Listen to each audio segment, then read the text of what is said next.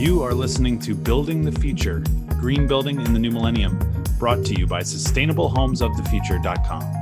I'm your host, Ian Sollenberger, and this podcast is for anyone that wants to collaborate and learn more about how to design and construct energy efficient buildings for an environmentally sustainable future. If you have questions about how to design and build with a lower environmental impact, or you'd like to come on our show as a guest, please email me directly at info at shf, that's Sustainable Homes of the Future, shfbuild.com. Uh, visit our website at shfbuild.com or find us on Facebook and Instagram at shfbuild. Our mission with this podcast is to inspire you, our listeners, to go out and be sustainability advocates. Share these ideas so we can truly push this industry forward.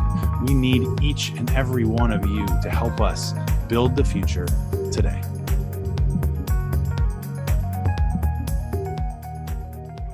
Thank you, everybody, for joining us today for Building the Future Green Building in the New Millennium, the podcast where we uh, talk about new ideas and innovations in the built environment, the human environment, and beyond, as I like to say. Um, today, very fortunate to have with me uh, Susan Inglis.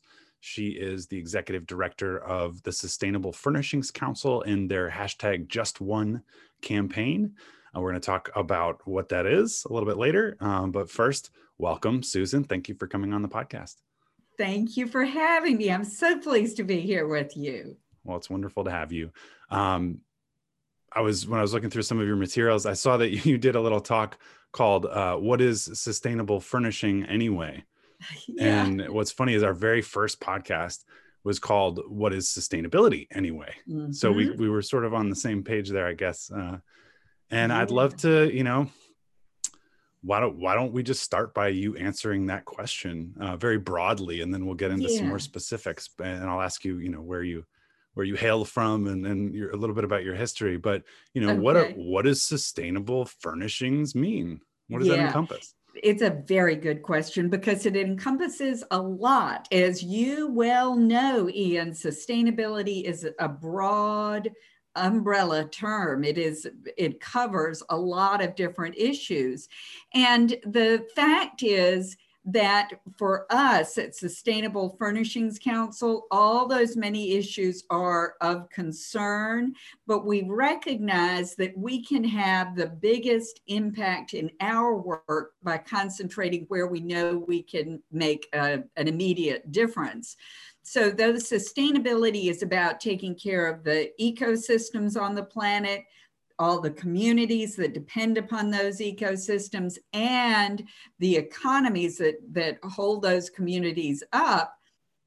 Uh, so it is that triple bottom line of sustainability. Yes. In our work, we find that if we focus on how in our global manufacturing industry we are impacting the climate crisis that we're all suffering, and if we think about other air pollution, indoor air quality, the way that the, the health of our indoor environments is impacted by our choices in furnishings. It's in those areas where we find we have a good place to start and it reaches out to all the communities of the um, where the materials come from, where the products are made, and where the consumers are using the products. Yes, you're in you're in all parts of the supply chain.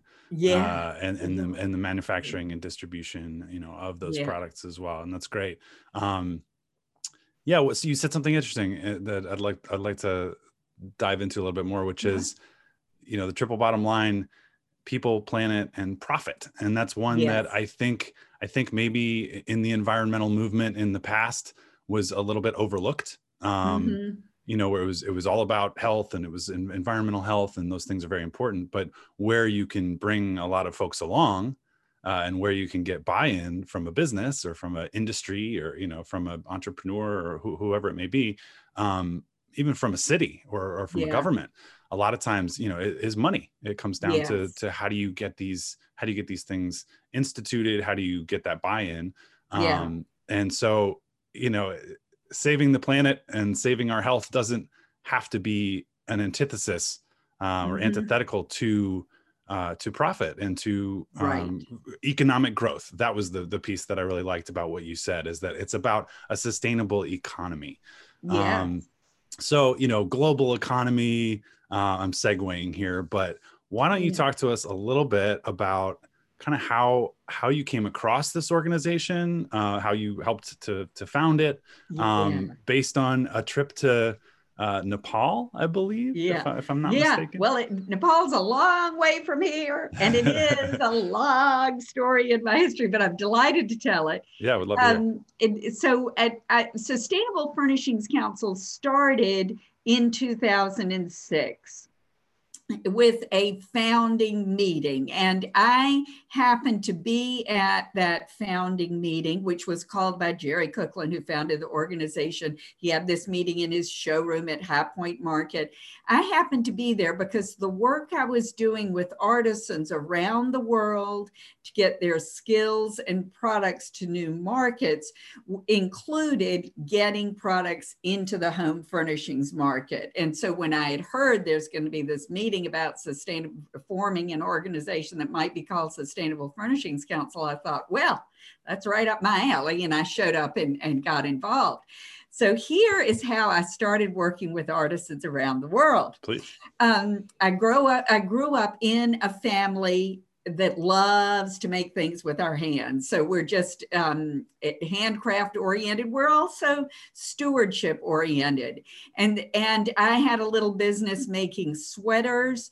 Uh, uh, did production through an economic development program in West Virginia. Through those folks, I was invited to go to Nepal for another West Virginia based organization to help artisans in remote rural eastern Nepal find new markets for a fiber they use called nettle cloth, which comes from the inner bark of the giant stinging nettle plant. Wow. And so I um, flew to a remote airport, walked for three days, got to these artisans, and had a delightful time working with them on that trip and subsequently and um, and you know the job as a it was a volunteer job was to uh, just help them make connections to markets. I realized the only way to make a connection to market is kind of take the stuff there myself. So I started importing that Nepali product, and we were doing mostly tabletop products at first.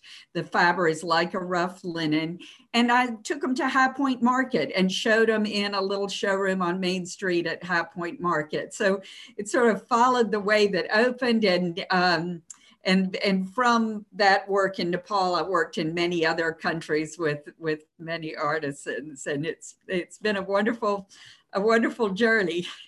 You're literally sort of weaving the the fabric of of the global economy together here through yeah. your you know little upstart import uh import export business i like that yeah, yeah. um and and you mentioned high point and it's worth yeah. you know for anybody that that is uh, maybe on the west coast not as familiar with um, with the East Coast or North Carolina specifically, High Point Market is uh, and, has been one of the biggest furniture manufacturers because of all of the um, the the forests in the area and, and the wood that That's was available. Right. Um, do you want to give us a little background on that? I will do it. Yes. Wonderful. So, a High Point Market is the largest international furniture market in the world. And so it is, uh, and it is well established. It's been there about 120 years um, manufacturing, as you say, came to central North Carolina, where High Point is, because there were forests there. We had used up the trees in the Northeast. And so the moving down the Appalachians, that's where furniture manufacturing, sort of as we know it, uh, started. And um, it and the market itself started when the manufacturers in the region had the idea let's invite a bunch of buyers to come and see what's new. So they started doing that. And now, and at first it was every couple of years, and now it's twice a year. Wow and now we're in the covid era and it's different but high point market persists and it is it um, happens in april and in october and it uh, in cases like this year it happens virtually as well as on the ground in this city of high point wow. Um, and the the marketing of furniture is now every bit as important as the making of furniture to our state's economy. Mm-hmm. And and why um, why does furniture you know matter? Isn't it more about the the walls and uh, the paint and you know some of those other things. I mean, furniture can't be that bad for you, right? I'm asking facetiously for anybody that well, can't see my face. Another excellent question, Ian. Thank you for asking. You're um, welcome. The uh, you're right that construction is a much larger industry than the residential furniture industry, than the all of furniture industry, and the in all our homes there is more mass in the walls than in the furniture. So the, so you were right in a way, but here are some, uh, some key things. Um, uh, the furniture, and I'll, I'll speak first uh, sort of globally, the furniture industry is an extremely fragmented industry. There are lots of smaller businesses. There are very complex supply chains. And that means that there are a lot of moving parts and a lot of things that are bad for sustaining a healthy future can get hidden in the furniture supply chain and in our furniture products without our really being aware of it. So sometimes illegally logged wood would be caught as illegally logged if it were destined for um, a construction project. But because the furniture industry is more fragmented, that wood can be sort of hidden in the supply chain in furniture. So it's and largely that, it's largely unregulated. Exactly. Well, it is. And wood specifically mm-hmm. is regulated in a very important way. Um, 10 years ago, the or a little more, the Lacey Act was amended to make it illegal to uh, trade in illegally logged wood or any plant materials, but wood is what's pertinent to our conversation. And that meant that um, if the law had been broken abroad, it was illegal to bring it into the US. And that tightened up our um, our uh, systems. So, so we that that regulation made a huge difference. We don't have it in all facets of furniture production. So, unfortunately, um, harmful chemicals can come into our homes with our furniture. And if it's a nice, tightly built home, very energy efficient, then the, the uh, volatile organic compounds uh, and other harmful chemicals that are in that furniture are going to stay right there in that home and are going to cause harm to the health of the people who live there. So yeah. and it's it's and worth mentioning. Is, I like what you're going with that because it's worth mm-hmm. mentioning. You know, with with everything that's going on right now, and, and people trying to figure out, okay, how do how can I, um, you know, be healthier and, and maybe mitigate some of the the concerns that I have around um, COVID and and germs and viruses and bacterias and stuff. You know, having those underlying VOCs around and and having sort of uh, diminished health because of these environmental toxins um, that we're talking about is yeah. you know getting rid of some of those and and regulating mm-hmm. them or finding ways like you guys are to to work with the actual suppliers and manufacturers and say yeah. hey like you know you should care about the people whose homes these are going in and, and whose yeah. buildings they're going in you know that's going to make a big difference as a society as a global society for for how prepared we are when something when when something else comes along and yeah. making sure that w- that we're healthier you know overall yeah. healthier yeah so i really like that that you're doing yeah that. yeah um yeah. and we're talking about uh wood and I, I, that's cool i didn't know about the the lacey act that's mm-hmm. sort of a top down thing let's let's switch it a little bit because most of your work is um correct me if i'm wrong but not really about policy uh coming from the top down it's it's more about market driven uh, initiatives.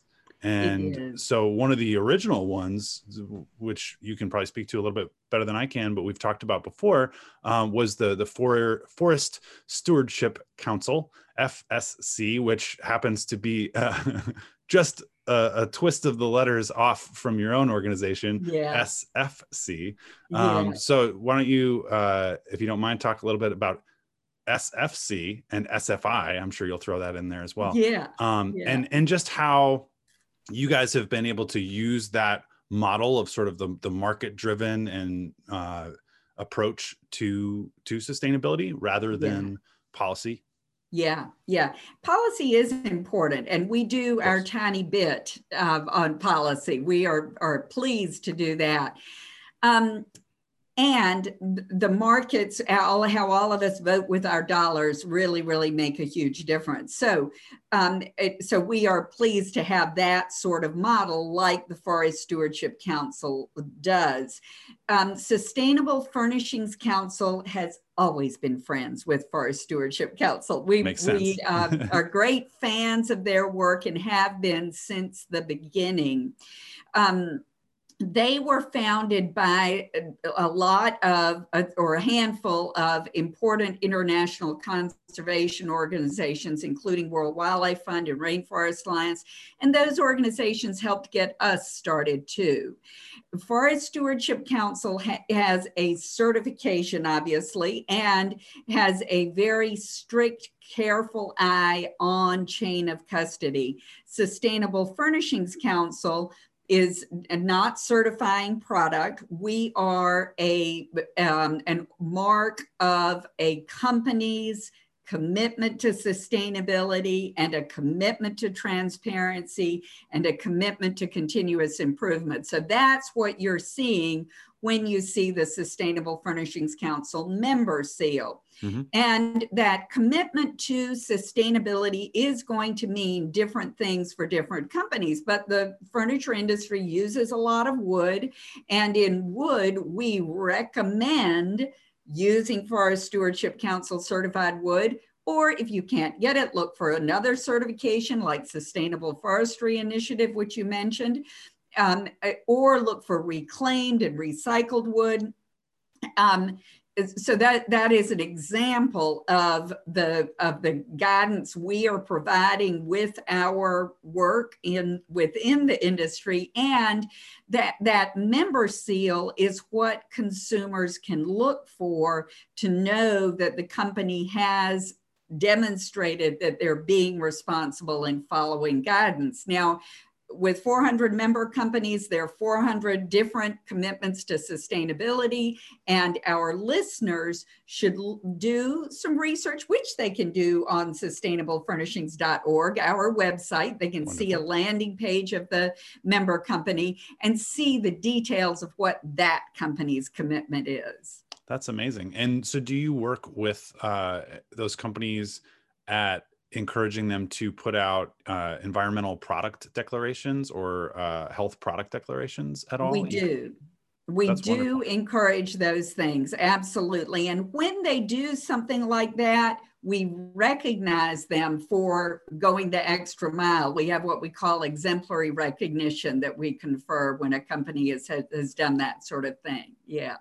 So yeah. can you talk a little bit about some of the initiatives that that you are pursuing that, you know, obviously like you said it's going to be different uh, company by company, but I assume that there are um, you know, a couple different sort of waves that you're introducing into uh, various levels of that supply chain and saying, hey, this is a great way to coalesce a, a, a couple people or, you know, a, a group of, yeah. of folks or distributors or, or whoever it may be.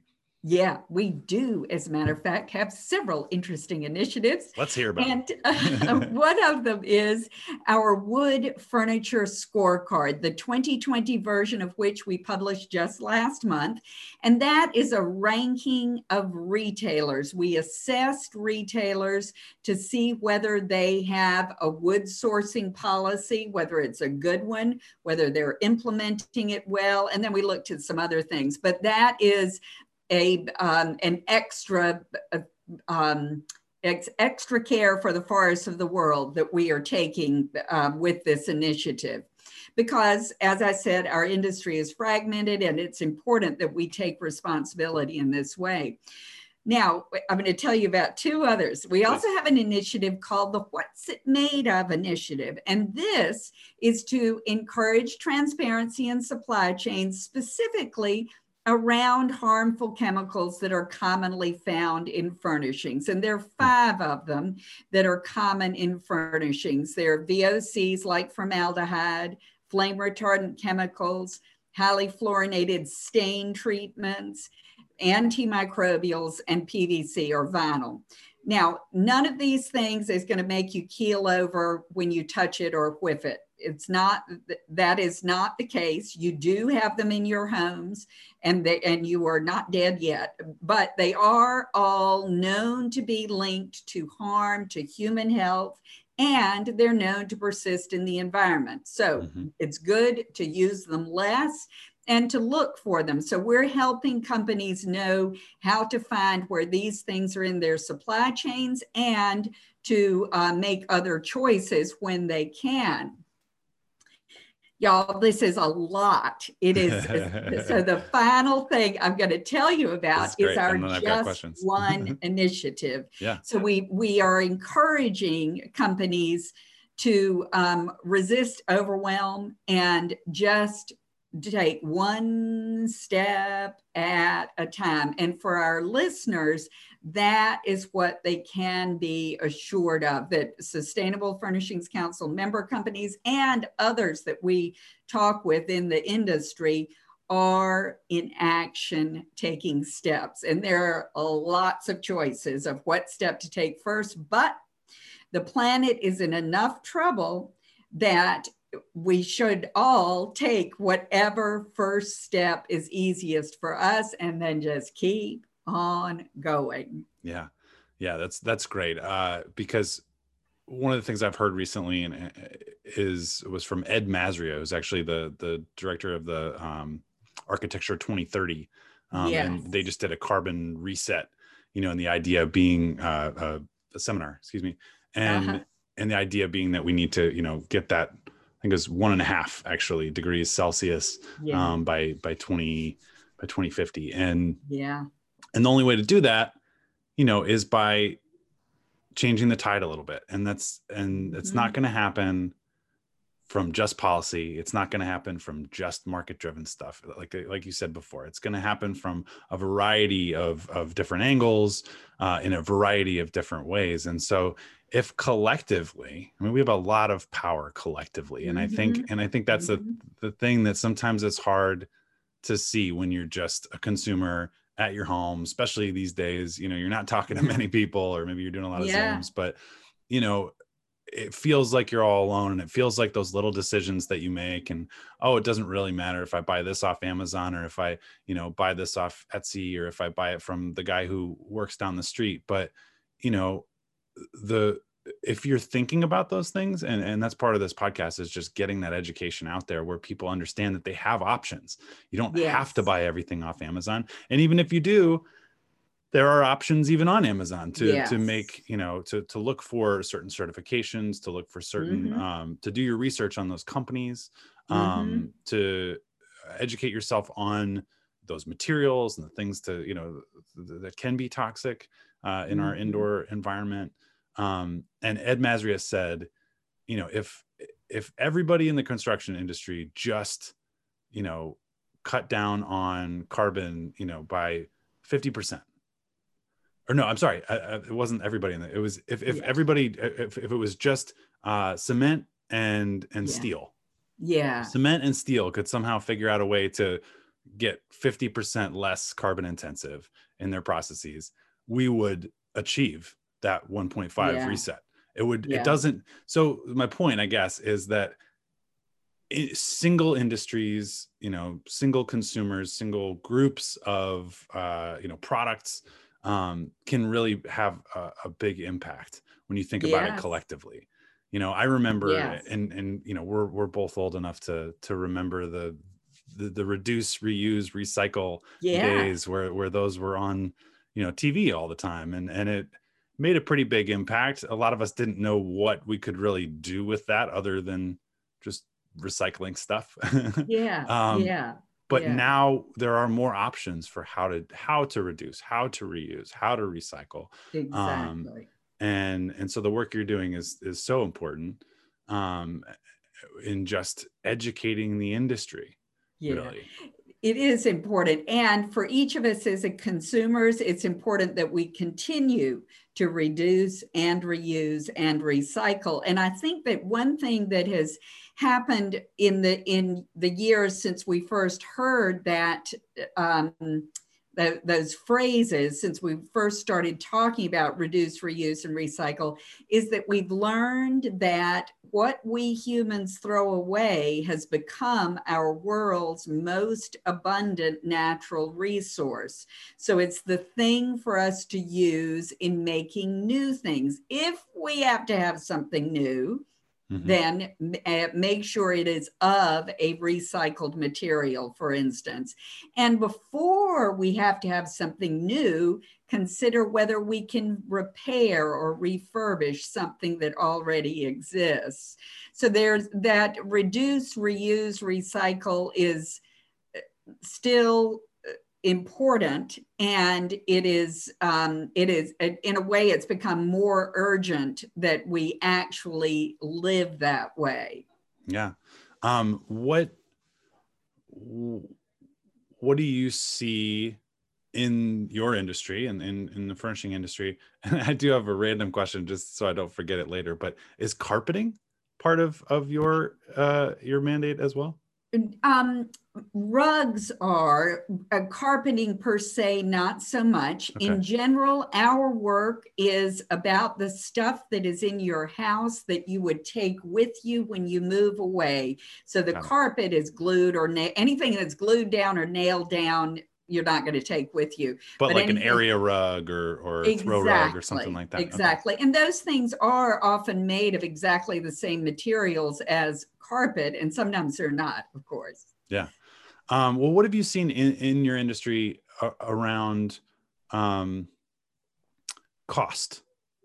Yeah. Is is there do you get a lot of blowback from that when you start to talk to people about using, you know, more eco-friendly materials or dyes or or textiles? Um, well, one of my favorite myths to bust is that it always costs more to go eco. It does not always cost more to go eco. Sometimes it does. Anything that is certified, somebody has paid for the certification. So that can add cost. But say you're buying a sofa and say it has a frame made of certified wood good. You want to know that deforestation was not accelerated because you are getting a new sofa.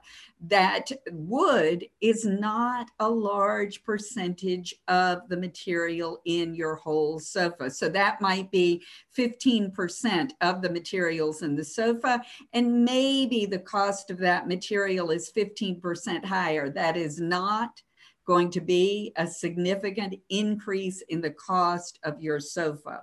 So yeah. it is always worth looking for better materials. And, you know, talking about reduce, reuse, recycle, the recycled materials are often less expensive than new materials. The, in the furnishings industry, all the metals that we used are, are recycled, our steel springs, our cast aluminum tables, etc. All that is recycled metal. Why? Because it costs less. Yeah. It's and it works perfectly well.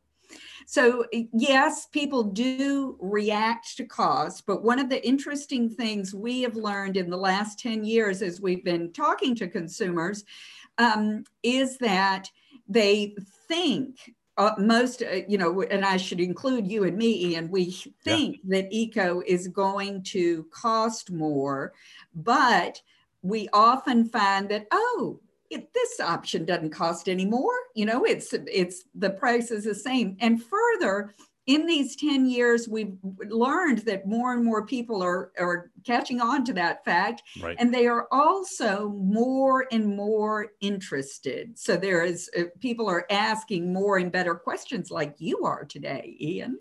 and, and they're also, you know, I think there's some studies out there that say that the average person, if they know that there's some good that is being done by their purchase is actually willing to pay a, a small margin more, you know, 5%, exactly. 10% more for that exactly. product. Exactly. Exactly. Um, Uh, yeah, that's a great trend. Uh, it sure you know, is. in consumerism sure for sure. And so yeah. to have to have folks, you know, on the ground doing what you're doing, uh, you know, and and helping to put those suppliers and distributors and manufacturers and retailers and get everybody on the same page where it's like, no, these these options are here, you know. Yeah. Um, so what are, you know, what are some of the ways that that you're able to do that? Is it I, I asked you when we chatted initially, I mean, is it a lot about um going to other countries and like global manufacturers and and talking to them because maybe they're not in on the conversation in the same way mm-hmm. that we are is there is there a big difference between the conversation going on in the united states and the conversation going on uh, around the world um, the conversation for sustaining a healthy future is to some degree going on everywhere. And as we at Sustainable Furnishings Council find that among professionals in the industry, there is a lot of opportunity for us to educate. We mm-hmm. do find that, and consumers also come to us for information. We've got a quick buying guide on our website, and people like to know, well, what questions should I ask? And we're delighted to tell what questions to ask, what answers to look for. Um, there are some countries that are where the conversation is uh, more advanced than our own, and some sure. countries where it is lagging behind our own we in North America are a very large market. So we do the choices we make are very significant. And we can, and that I'm talking about us as consumers as well as us as professional buyers.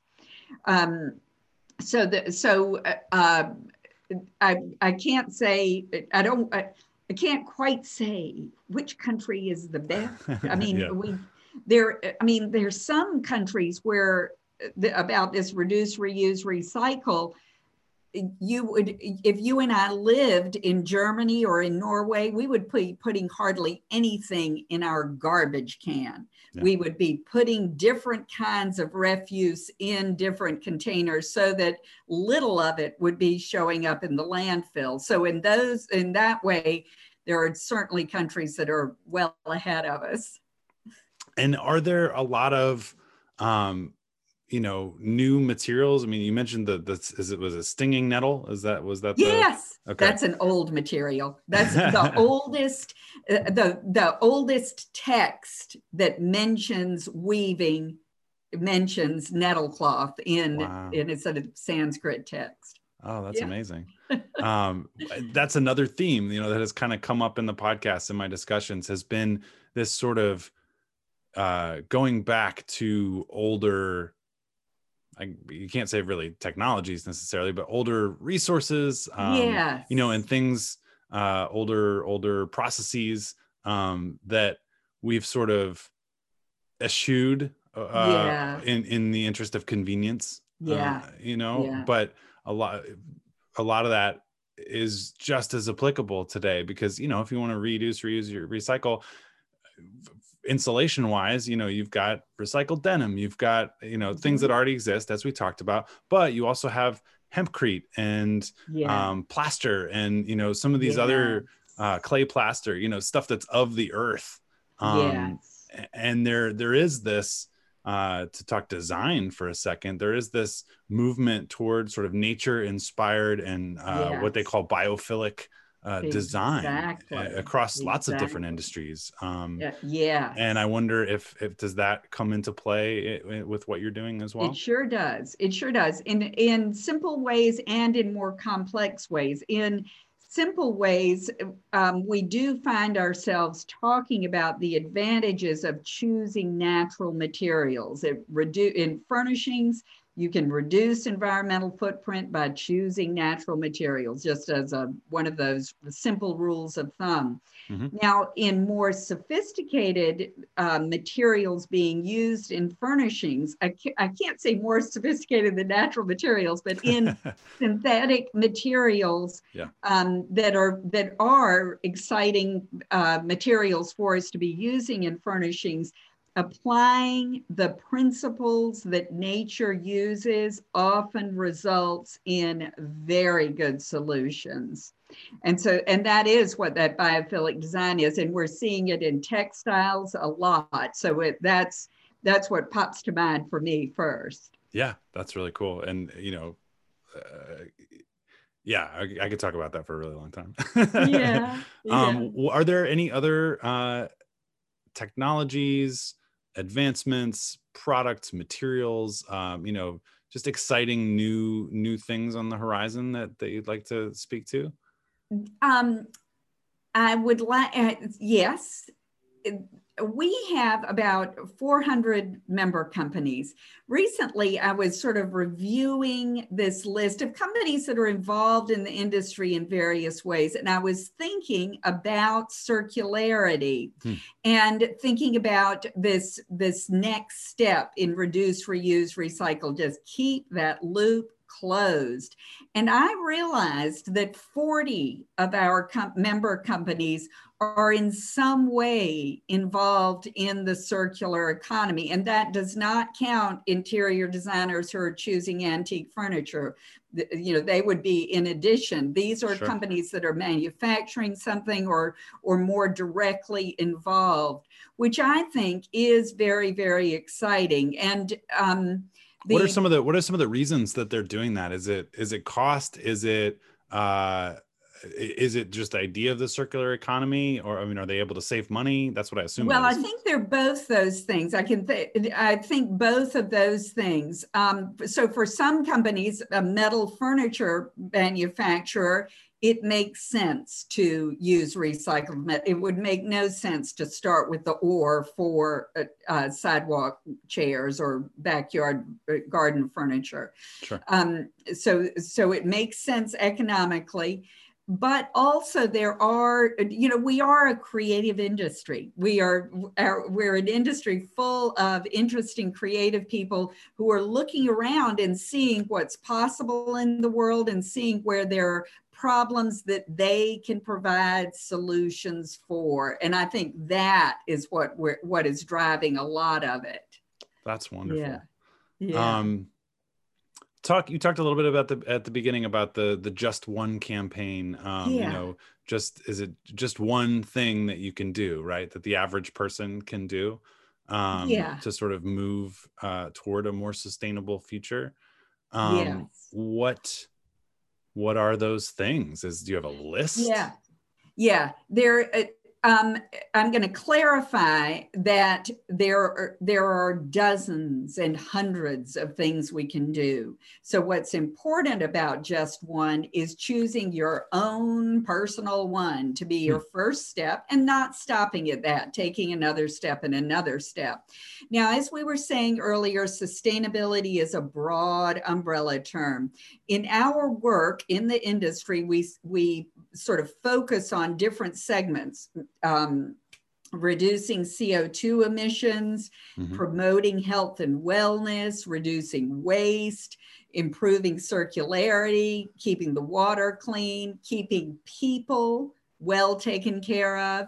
These are all different segments. And for each of us personally, as well as for each of us in our businesses, there are going to be different areas of focus that are the best place to start. If I'm a wood furniture manufacturer, then taking care of supply chain in such a way that we reduce CO2 emissions is going to be a very easy place to start you know, healthier forests, more healthier forest is uh, the most efficient way we can address our climate emergency. And of course, there are other industries like the concrete industry that need to do things, but globally if we just keep the forest healthy and expand the forest that is that represents great great efficiency well and that's um, taking one step further from sustainability too toward that regenerative exactly. uh, economy. There's a lot of exactly. terms thrown around, but yeah, regenerative yes. practices. Um, you know, in addition to the to the circularity, that's yes, it's almost like upping the ante just a little. Bit. Yes, and yeah, and that's what we have to do to take care of ourselves. That's what we have to do to take care of all our communities, where we have our homes, where we have our furnishings. You know, it's it, that's what's called for. You know, another sort of interesting, uh, I think you can use the word externality when you're talking about a positive one as well. Um, but a positive uh, outcome, I guess, of these practices, especially when you're talking about manufacturing um, and supply chain in, in a lot of ways, is that the folks that are making this stuff are even more affected by some of these toxic it's chemicals true. and and um, components to yes. to furniture to certain furnishings you know somebody that's weaving synthetic rugs you know by hand or something like that and interacting you know 10 hours a day or whatever um, with dyes that are that are chemically toxic yeah you know that person's in a in a pretty rough position maybe more so than the person who has it in their you know in their home at the end it's of the true. supply chain you know um, and and so one of the other things that we're doing by encouraging these companies to to be healthy is to create a better life and better jobs for the people um, that work for them as well and yes. and it's something that isn't necessarily going to you know um, it's not it's not paying them twice as much it's not yeah. you know it's something that that is hard to measure cost wise but mm-hmm. for the for those people it's it's very noticeable. it difference. sure is. It um, sure is. Or is that yeah. something that that you find uh, being talked about a lot as well? Yeah, yeah. This is a point that we make too, because the the people who you know exposure to uh, harmful chemicals can occur intensely over a shorter period of time or gradually over a longer period of time and that's the difference between being the worker who is spraying on the finish for a few hours a week and being the um, consumer who's living with the finish that continues to off gas for, for a year or so, for months or a year.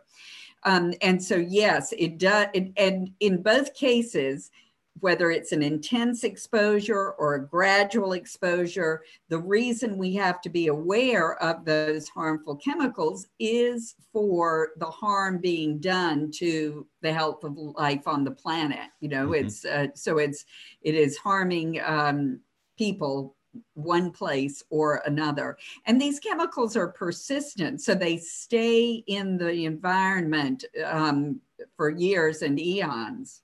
Yeah, and and in fact, we were talking when they it, unfortunately end up in a landfill.